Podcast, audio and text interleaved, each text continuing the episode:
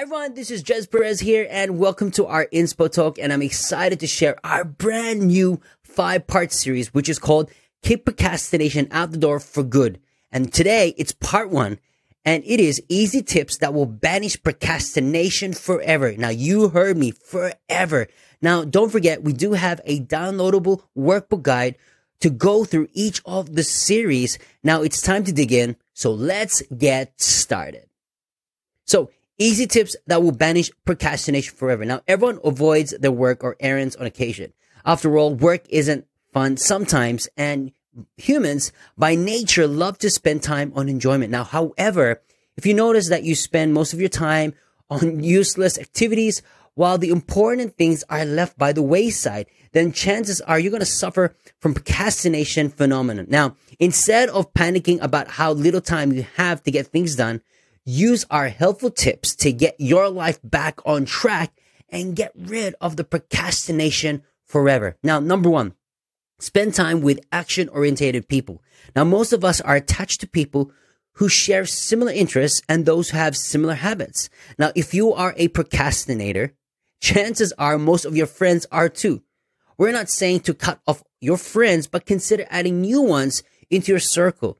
Now, I know I always share this to my clients as well. You know, go through your contacts list and, you know, identify who are those who lift you up or support your journey, etc. And let me tell you, it is, it's a fun activity to do. Now, for me, I'm not saying to cut off your friends, but maybe just take time to not associate right? I, wouldn't say ghost them at all. I'm just saying take time and really spend time to those who are going to lift you up and support you in your journey, whichever it may be. So it's really important because the five closest people you're with, the books you read is the person you're going to become. So that's really important. So spend time with motivated people who are used to taking action and being active. Not only will they motivate you by example, but they will also often bring you along and make you participate as well. Number two is you got to set up separate to-do lists. Now, if you have a large project or simply many things to complete, all with different due dates, setting up a separate list is a good way to boost productivity. Now, make a list of things that need to be completed each day and also master list of things that need to be completed by the end of the week or month, breaking down, or I call it chunking down your work into manageable portions will prevent fatigue and help you focus.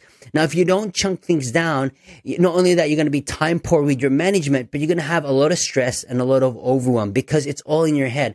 But the moment that you chunk things down in proportion and identify what's important, that's going to help you with your overwhelm and that's going to really kick out the procrastination's butt. Okay. The next point is you got to share your goals in public or your, or your trusted advisors or your people that you're close with. So not telling anyone about your goals or deadline is one of the easy ways to avoid them.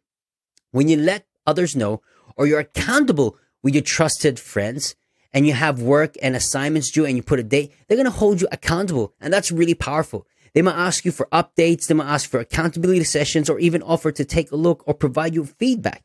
The great thing about this is that you're bound to make some progress simply by letting people know, letting your village, right? Your community into your sphere to be accountable. The next point is don't make things complicated. You know, as human beings, we like to complicate a lot of things. We even create problems that not even a problem yet, right? You probably experienced this yourself and that's why you're laughing, right? So we got to make sure that we got to make it simple. Simplicity at its best. Now, the more complicated something is highly likely that you're going to avoid it, right? And so we don't want to do that. So you got to stop overthinking of your actions and you got to start doing right? And there you'll never, you know, you're never going to be perfect. However, you are going to, you know, strive for, you know, perfection, right? You're going to get better at it. So it's really important, you know, to start.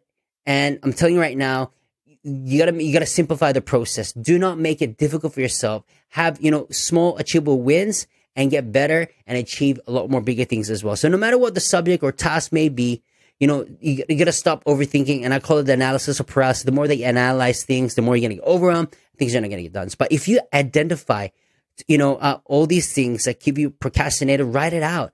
Simplify your process. You know, be accountable with people that you know. Do a separate to-do list to get your habit of taking action. And you got to spend time with people around you who support your journey wherever you are in your life.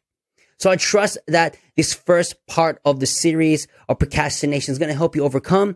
These are simple tips and hacks to get you going. And again, we do have a downloadable workbook guide to help you through this journey. Now, if this episode or Inspo Talk has been helpful and uplifting, we would love for you to write a review to inspire more listeners to get plugged in. We will continue to provide high value content in each and every episode. Now, if you don't mind sharing this podcast show on social media by inviting others, it would mean the world to me.